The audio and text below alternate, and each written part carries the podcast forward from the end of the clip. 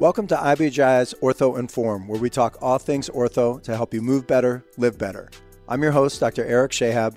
With Ortho Inform, our goal is to provide you with an in depth resource about common orthopedic procedures that we perform every day. Today, it's my pleasure to welcome Dr. Craig Cummins, who will be speaking about total shoulder replacements. As a brief introduction, Dr. Cummins graduated from the University of Florida in Gainesville with a degree in zoology in 1991. He remained in Gainesville where he earned his medical degree in 1995. From Florida, he came to Chicago to begin his residency in orthopedic surgery at Northwestern University. Dr. Cummins completed his surgical residency at Northwestern in 2000 and then spent a year in Sydney, Australia at the University of South Wales, where he completed his fellowship with the world renowned Shoulder Surgery and Sports Medicine Service. Dr. Cummins returned to the Chicagoland area in 2001, where he joined Lake Cook Orthopedics, where he's remained ever since. Dr. Cummins has been involved in a wide variety of clinical research projects focused primarily on patient outcomes. He has earned a certificate of added qualification in sports medicine, which only 5% of surgeons do. He has served as an instructor for the Arthroscopy Association of North America, which means he's a surgeon teaching other surgeons the most advanced surgical techniques. He is an outstanding surgeon who has helped athletes and non athletes alike minimize their pain and optimize their performance and function. He is an outstanding surgeon and even a better colleague. Craig, thanks for being here today. Good morning. So let's get right to it. Shoulder replacements. Before these came about, how was the painful arthritic shoulder treated? Well, if you just think back over time, you go back 50 years, I, I, think that when people had a painful arthritic shoulder, they just cut back on their activities and took some aspirin. I don't think there was a lot they could do for it. As treatments evolved, I mean, you could do cortisone shots, but the number of shoulder replacements has gone up exponentially, really, over the last 30 years. People are staying more active, and they're finding that with these replacements, they can continue to be active and do things they enjoy well into their 70s and 80s. Shoulder replacements have evolved over time. Initially, it was uh, people were doing more partial shoulder replacements where they just replace uh, half of the joint, the humeral side, and those did well. It was a big advancement, but they would still get some pain from the other side of the joint, the glenoid. And there were some total shoulders being done, but the socket side was failing. It wasn't lasting that long, and and then you didn't have a lot of options. You know, if you had to go around for a second operation, they, they weren't that good. And then just over time, the with technologies, the anatomic shoulder replacements where you place both sides of the joints the results started getting better. You started seeing more and more of them done. But a large portion of the people that had problems with their shoulders from arthritis had other issues too, such as rotator cuff tears. And the standard replacements didn't do very well if somebody had a rotator cuff tear. They tended to fail early. So when I started in practice, we would you know, which was 2001, if somebody had a big rotator cuff tear, we'd put in these these partial shoulder replacements. And to be honest, they didn't do very well. I mean, patients never got back the function they wanted, and their pain maybe got a little bit better, but not that much for a relatively big operation. And then a new type of replacement came out of mostly out of Europe. It had been done in the past, but didn't do so hot. And then they kind of changed the mechanics and the implants design, and it was called a reverse shoulder replacement. They'd been doing it for a while in Europe, and the results actually were pretty good. And then in 2003, that implant got approved in the US by the FDA. I was in practice early in my career when it first came about, and I think early on nobody really knew how well it was going to do. So you would really just put them in the worst case scenarios. You had the revision replacements where you're going back for a second go around to operate on somebody again. But you'd put them in people with big rotator cuff tears too, which they used to do terrible. And early on, it seemed like the complication rate was higher, but I think it was because we were putting them in these really difficult cases. But then people started noticing when you put them in these more straightforward cases, somebody that has not had surgery before, they got a big rotator cuff tear and arthritis, they did extremely well and they recovered much faster than the standard replacement.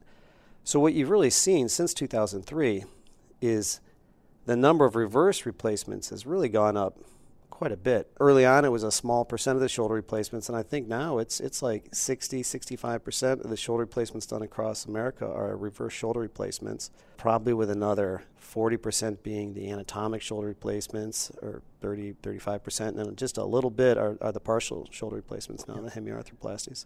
So when you talk about that evolution of really having no options other than modifying our activity to now the modern prostheses that we can put in, and the reverse being the latest iteration of a modern prosthesis that it's almost like it's revolutionized the treatment of shoulder arthritis. Yeah, absolutely. absolutely. And when you have a patient with shoulder arthritis, how do they present to you? What are they complaining of when they come to your office? There's kind of a whole spectrum of how, how people present and how people feel pain and what they're willing to accept in their lives. But I would say the, the common things you see are increasing pain in the shoulder. Sometimes they had low grade pain and maybe they did something and all of a sudden it really flared up where they need to see a doctor. And most of them have deteriorated function where they're not able to do as much, raise the arm up as high as they used to. And then the thing that always puzzles me is the pain at night. It's amazing how common that is, and that seems to be the tipping point to bringing in whether it's a rotator cuff problem or arthritic condition. And then, besides arthritis, or other conditions that people can benefit from a shoulder replacement. Can you go through some of those? The common reasons you do shoulder replacements are osteoarthritis, and traditionally that was the main reason you would do it for. Mm-hmm. More commonly now, you're doing it for uh, large rotator cuff tears, uh, particularly as people get older. One thing we've learned is that if you're repairing large rotator cuff tears in people in their 70s, they don't really heal that well. They don't do that well. Generally, if it's not like an acute tear in a, a seven year old, they just have this gradually increasing pain, and it turns out that they have a pretty big rotator cuff tear. 20 years ago, I would have tried to repair it, but nowadays you tend to do a reverse re- shoulder replacement because it's a more reproducible operation. There's a higher likelihood of success, and they recover much quicker. We're doing them for fractures, for all types of arthritis, you know, rheumatoid arthritis. Mm-hmm. The other reasons would be less common, I suppose, if somebody had type of shoulder instability that, you, that and they're a bit older, you know, right. maybe in their 40s that you couldn't handle, you might consider it in those situations. So the common reasons would be osteoarthritis, wear and tear arthritis, large rotator cuff tears that are basically irreparable in older folks, particularly. Fracture surgery, where um, trying to piece the thing back together doesn't make as much sense as putting in a replacement. And um, some of the other less common problems, such as rheumatoid arthritis or instability, where the shoulder just can't stay in the socket any longer. And just for the benefit of our listeners, we've talked about the partial replacement, the anatomic replacement, so the partial replacement is where we just do the replacement on the ball side. The anatomic replacement being where both the ball side and the socket side are resurfaced. And then you mentioned the reverse. We didn't discuss what the reverse is. The name connotes something. So can you explain to the listener what a reverse shoulder replacement is? Yeah, ab- absolutely. And I think that confuses a lot of people. Mm-hmm. And I, I, really think it was uh, a bad marketing and terminology in the beginning, and they yeah. just it's too late to correct it because people are like, "Well, you're putting my shoulder in backwards or reversed," and it's really you're, you're, the the ball and the socket are changed in their location, so it is reversed, but the shoulder looks the same for the most part. It may be a slight change in shape, but pretty much looks the same, functions like it would if you did the anatomic. The results are pretty comparable. It creates more of a fixed joint to some degree mm-hmm. than you get with the standard one and, which is important if you have a, a, rotator cuff tear. It changes the tension on the, the, other muscles in the in the shoulder to allow you to raise your arm up. So often when you're you're doing big rotator cuff tears, uh, as you know, I mean the patients they, they can't lift their arm up to any significant degree away from their body, and this changes the mechanics where they'll come back two three months later and they're able to raise their arm overhead, and so. You wouldn't get that with the other type of replacement. Right. So you, you have to reverse the mechanics a little bit to achieve that. There's no question the reverse has been a revolution in shoulder surgery for patients who literally have no function above the level of the shoulder, if that, to all of a sudden being able to use their hand up overhead. And I remember very early on in orthopedic training, someone described the shoulder purpose as being there to be able to put your hand where you need it. Right. And right. when you explain that to patients, it's very helpful for them that they realize that they have not been able to bring their hand up overhead where they need it and they've adapted by moving their life down. Exactly. And then when they can get their life back up again, it's a whole new world that's reopened to them. Yeah, absolutely. And so it's a tremendous operation. It's not done as commonly as knee and hip replacements, even though it's increased in the number. Why do you think that is? I think it's because you're not walking on it. Right. Uh, you know, it just doesn't doesn't put as much stress on it. And one thing I've never really understood why sometimes people with arthritis they'll tolerate it fine for years, and then all of a sudden something happens and it becomes extremely painful. And a lot of times in shoulders, it's later in life. So I, I don't know the exact numbers of when the average hip or knee replacement is done, but they're generally early 60s, mid 60s. Yep. And I think the average for a shoulder replacement, uh, you're probably in the early 70s And uh, not that I do this often, but I've, I've done these replacements and the reverse replacements more particularly in people well into their 80s. Yeah.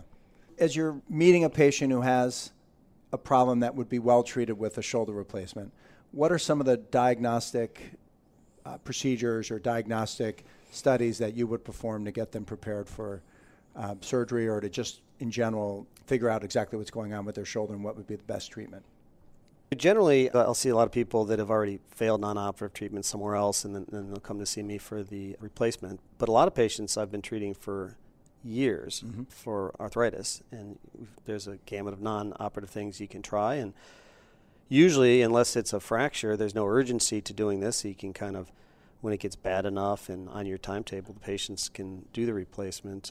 But get ready for it, I mean, you're going to, with any surgery, you, you do sort of standard medical things to make sure they're healthy. They'll see the primary care doctor, probably run some blood tests. For the shoulder, I mean, you, you need some, some good x rays. And then one thing that I suppose has really changed over the last five, ten years is the software we use to prepare for surgery is fantastic. And mm-hmm. so we get a CT scan and pretty much everyone outside of a very straightforward replacement, and it gives you all sorts of dimensions and measurements, and you can anticipate any potential problem you'd run into from the bone morphology or, or just the, the, anatomy of the shoulder, and then trial different implants and put them in slightly different positions or different sizes, and really customize and. Uh, this is all before the surgery. you can do this on a computer-generated model, right? Absolutely. I mean, so when I walk into surgery, I'll you know, and I have it on my computer, and usually the representative from whatever implant company I'm using mm-hmm. prints it out. It'll be like a 10 page sheet of pictures, yeah. and it's really amazing. And then you mentioned the gamut of non operative treatments for shoulder arthritis. Let's go through some of those for the listeners. In general, it's good to stay flexible and in shape. So, an exercise program, working with physical therapy, it's not going to fix the arthritis, but it can maybe prolong how long you can go before you need a replacement mm-hmm. and keep, keep your uh, life more functional. So I think that's important. And then you start getting into medications. And I think generally what you see in people with arthritis is it starts hurting more and more. So maybe they take two over the counter ibuprofen before they play golf. And then next thing you know, they're taking two after golf uh, as well. And then they see you, and at some point, you might put them on a, a, medication they take on a daily basis, and that tends to it tends to work better.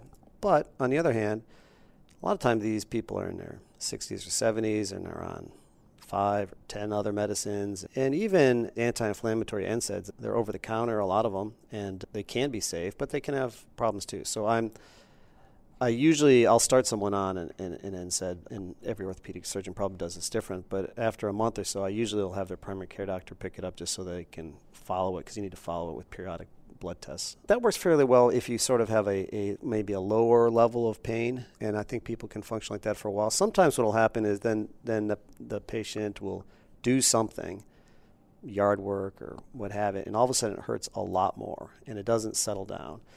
And I think in that scenario, we'll often I'll often do a cortisone injection, which is a type of steroid. It's a very mm-hmm. strong anti-inflammatory medicine. You're putting it right where the problem is, and that's very good for calming down that more acute pain level. It really doesn't get rid of their baseline level of pain completely, and if it does, it's it's short term.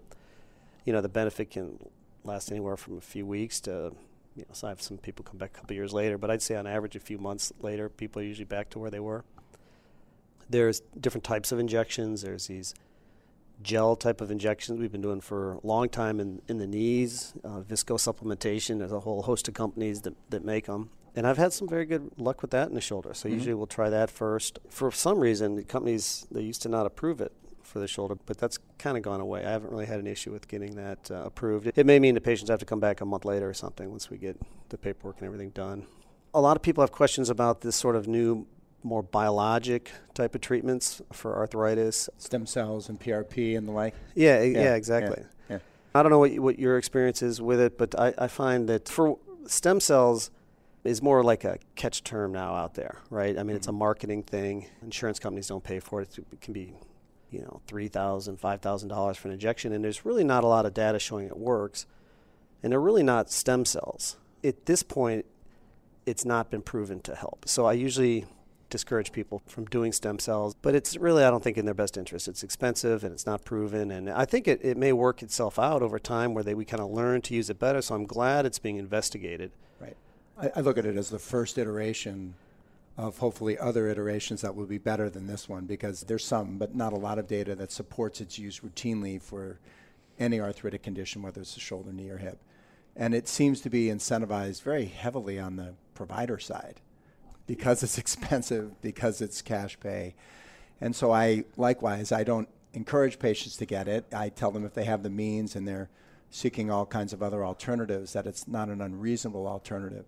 But it's not something that I've been willing to provide for patients simply because I personally don't see the data as compelling as it should be for the same reasons it's expensive and just not proven to work. Yeah, absolutely. Similar to that is this platelet rich plasma, mm-hmm. which is you draw blood off from the patient, mm-hmm. and then there's different ways to prepare it, but you can typically put it in a centrifuge, and that separates out the various components of the blood. so the centrifuge is just it's a fast spinner, right? And the PRP, which stands for platelet rich plasma, layers out. Yeah, exactly. So yeah. you can draw that off, and mm-hmm. it's got a lot of anti inflammatory and growth factors and other things in it that can help in certain situations in orthopedics. And it's pretty straightforward to do in the office. The results have been a, a bit more encouraging than they have been for the stem cells. I, I think it's the same concept, and it's your own tissue, and you're trying to promote more of a healing environment than the steroids, which are more of an anti inflammatory process. And I've, I've used those in my practice. It's uh, generally, I think, where I've had the most success is for a partial rotator cuff tear mm-hmm. uh, or tennis elbow, where it's a tendon problem and it's a tendon problem where it's a failure to heal, essentially, and you're promoting a healing environment. And you're doing other things, you're right. usually needling the tendon. But for arthritis, there is some data more so in the knee than the shoulder that it can be helpful for osteoarthritis and for the pain. And so I have had success with it, but not long-term success. So maybe it'll push out the problem a year or two years, but I have not had anybody that's had more long term success from platelet rich plasma. But it's something I'll, I'll offer to people, right. and we'll have that discussion. So, t- just to summarize this idea of non operative interventions, things we can try for patients with shoulder arthritis low dose non steroidal anti inflammatories over the counter. That's a common place where people start um, when they start developing pain from their condition in their shoulder, whether it's the rotator cuff or arthritis. They can move on to some injections if they've had a recent flare up or an event or just the pain has been progressing despite the anti inflammatories. We can use the gel injections in the shoulder, which have been more commonly used in the knee, but have had good success in the shoulder as well. And then some of the other biologic, more cutting edge, but still yet to be proven to be very effective stem cell injections, which again is in quotes with stem cells, and then um, the platelet rich plasma or PRP injections, which you just described as being, again, helpful for pain. The holy grail would be to regrow the cartilage and reconstitute the shoulder back to normal, but we do not have that technology. Despite all the billboards about cartilage resurfacing and restoration and everything else, we're still in the infant steps of that.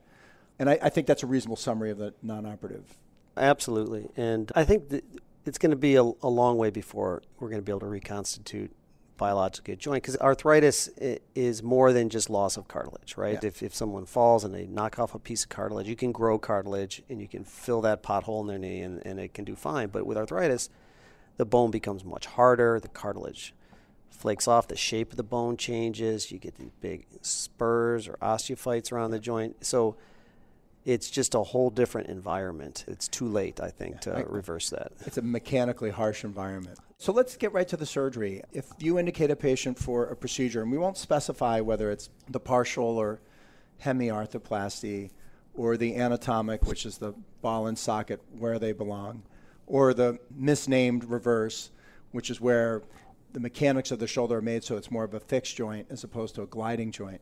But let's just take, let's say someone's coming in for a shoulder replacement.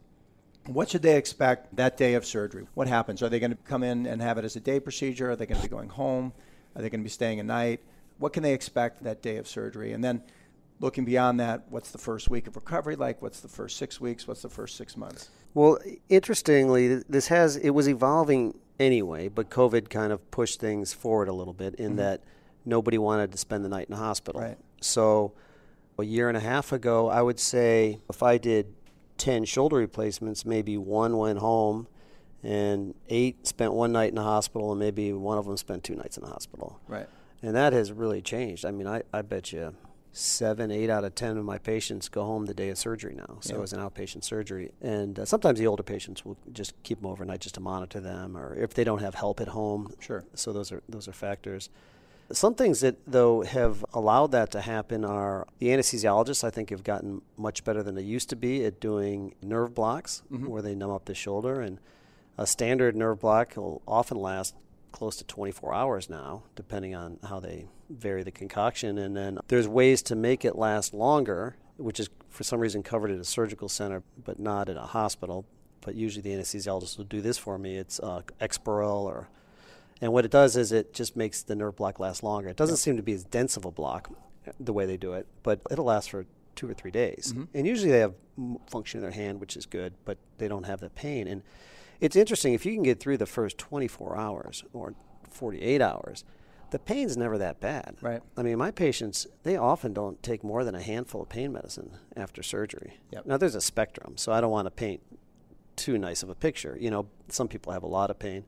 I have some people though that take no pain medicine. So I, I really think the nerve blocks have been very helpful. And I think the other thing is, and you kind of learn this from each other, but really, I think the lower extremity joint surgeons kind of push this sort of multimodal pain management concept. So we used to use a medicine like um, Tylenol 3 or Vicodin or Norco, and it was a combination of a narcotic and, and Tylenol. And you know, you always worry about the narcotics, but it's really the Tylenol that you worry about because, particularly if someone's a drinker, they can go into liver failure. So, usually what I do now is I put someone on some sort of anti-inflammatory medicine. It could be ibuprofen, or if they have stomach issues, something more milder like Celebrex for the first three days. Round the clock, they take it, and then I have them take Tylenol or acetaminophen round the clock for three days. And if you do that and you do the nerve block, you know, when the nerve block wears off, instead of their pain being a seven out of ten, it's like a three out of ten. Right. And so it doesn't get rid of all of it. And then I give them some oxycodone, you know, which doesn't have any Tylenol in it, uh, to take as needed. And, and a lot of times they'll take it at night. But really, you think the first week, it's really just it's a surgery. You're just recovering. I mean, I, I think people that work from home can they could probably be doing desk work three days later. You Mhm. know, I, I, sleep sometimes is an issue. I think if you're not getting a good night's sleep, you don't want to go back to work. But usually, I'll see them in the office within like a week or two, and typically they look pretty good at that Yeah. point. To be honest, We've moved a lot towards outpatient shoulder replacements. The majority of them are being done as an outpatient now, and COVID accelerated that trend that was happening regardless. The pain management has gotten basically 10 times better between blocks and better choice of medications so that patients, I think a lot of patients fear any surgery because they fear the pain postoperatively. I think the more educated we can help our patients become regarding what we're capable of doing to manage the pain, the less likely they'll view that as an obstacle for a treatment that can again revolutionize their lives. It can really change their lives. And then, like you mentioned, you'll go home. Most of the time, you'll be able to be pretty independent, back to work in a couple of days, particularly if you're doing a desk job. But there's some restrictions with the shoulder replacement that we don't put on, for instance, with hip or knee replacement, simply because of the way the procedure is done through a muscle approach, where one of the muscles needs to be healed before you're going to have normal function of it. And so I'll sometimes say to patients with hip replacements, you know, you basically just walk it off with some precautions, but you're essentially walking it off. So it's a relatively straightforward and easy recovery. Shoulder replacement is also a relatively easy recovery, but it's delayed because in most instances you need to protect the repair. Is that correct? absolutely, and, and probably more so in the In in, the anatomic anatomics than with the than- reverse. So yeah, when we do these replacements, we do have to detach a tendon in the front of the shoulder to get access. It's the front door sort of to the shoulder, Mhm. and then you repair it when you're done, and that has to heal, which probably takes two or three months for it to heal down to the bone. So you want to protect that. But the one With- thing I would a sling or with so usually, and this will vary from surgeon to surgeon, Mhm. I'm sure, but I'll have someone wear a sling for four weeks. Now, Okay. if they're eating dinner or watching TV, I have them take the sling off. Like I seal the incision with the skin glue, so I let them shower the next day.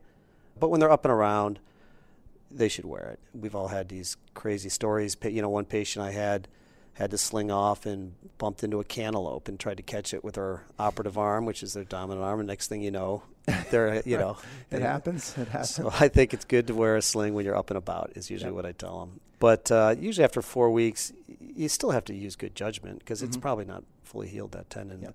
From a life standpoint, though, you have to realize I'm not doing shoulder replacements in people that are, are having a little bit of pain. You know, you're Right. usually pretty uncomfortable, they're pretty limited. So they've learned to live their life with a bad shoulder. So their life doesn't change much after the shoulder No, replacement. that's a great point. You know, they have their other arm they can do things with, they don't have to walk on it. Mm-hmm. So that's not really been an issue.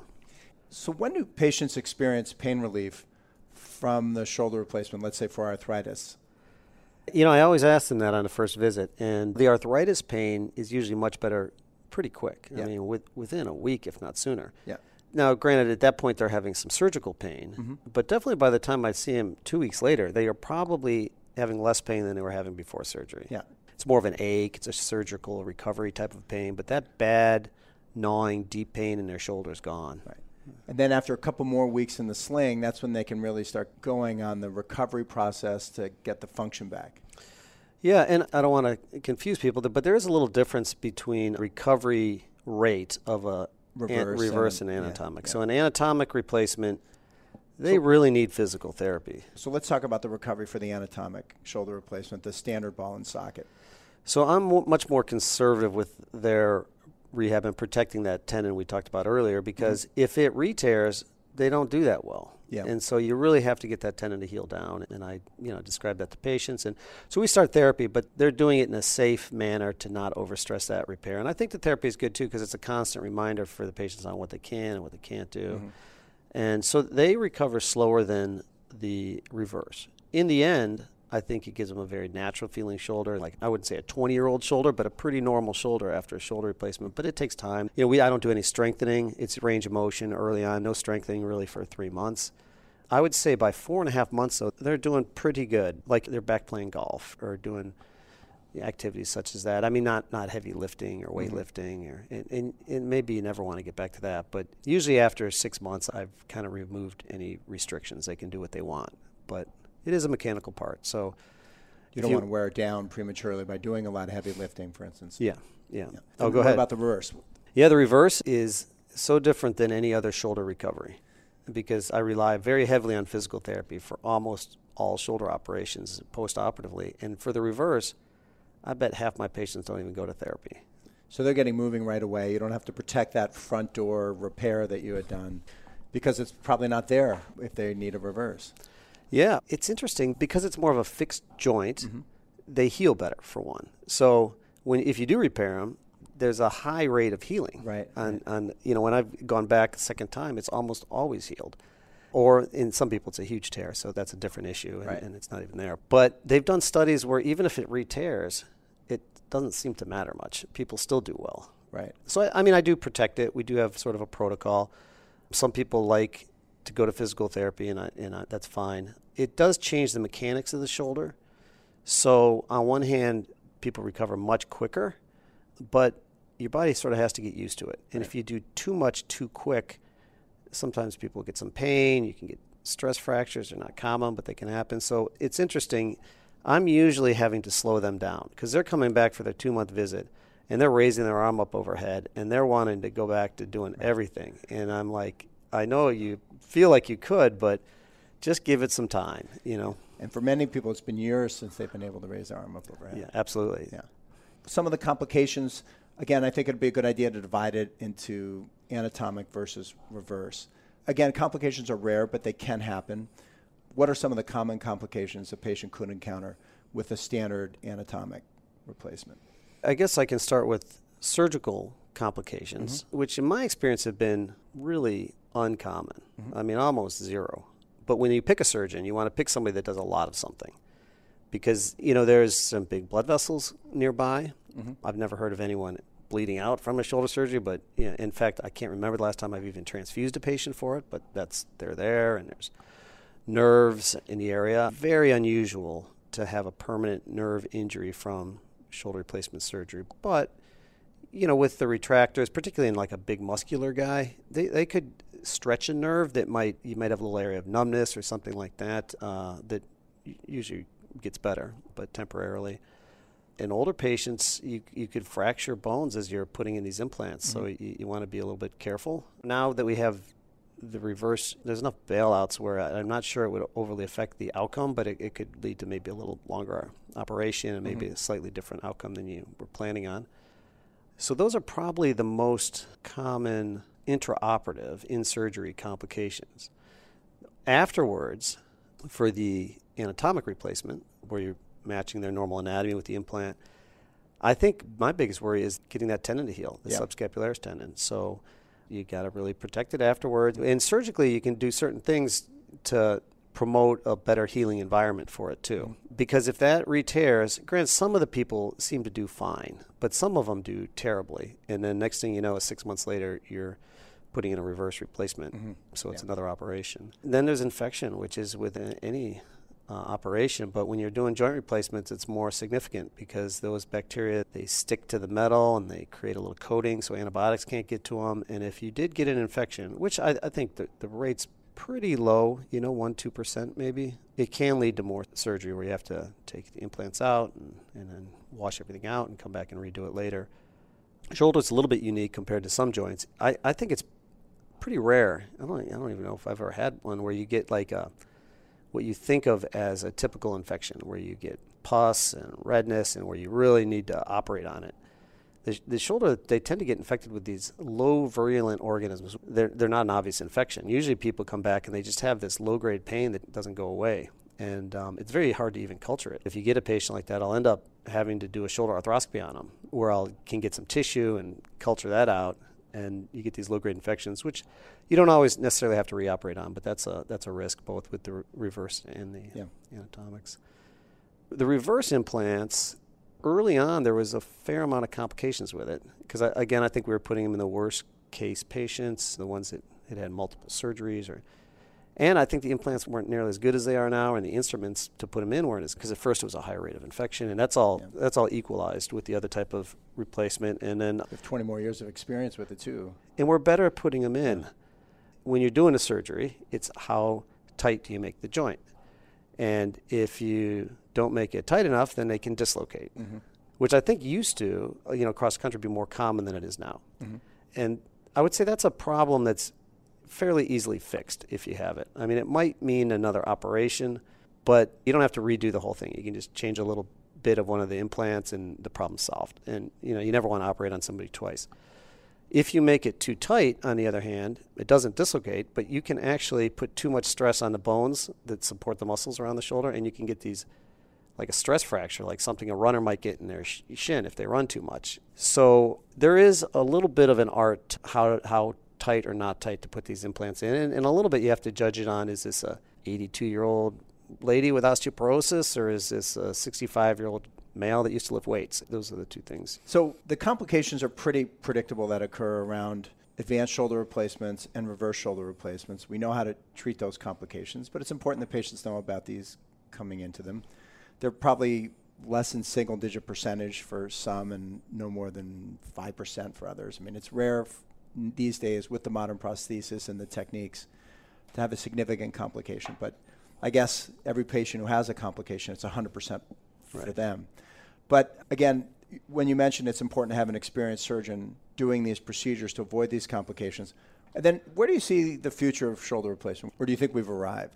No, they, they keep getting better. And some of it I didn't even anticipate. I mean, the, the CTs we get now and the software to do the preoperative planning is great. And um, these companies have come up with, uh, we used to have certain anatomic features that were difficult to deal with, with bone loss from the arthritis, and they have augments that now support that. I mean, I have one patient now that had a replacement done somewhere else that it was not put in well, and I had to take it out, and there's all this altered anatomy and bone loss. So I took that implant out and then I got a CT scan and they are doing a 3D printing titanium individual shoulder for Amazing. the lady yeah. and it's crazy. I've been to the you know where they do it actually where you train now they're doing it there now at, at the hospital for special surgery where they got a 3D printer in titanium and it you know the computer yeah. just goes to town and builds this custom implant So that's amazing and we're learning how to get the implants to fixate to the bone stronger. So where we used to put in these bigger implants. Now they're becoming much smaller, which is nice, particularly if, if somebody,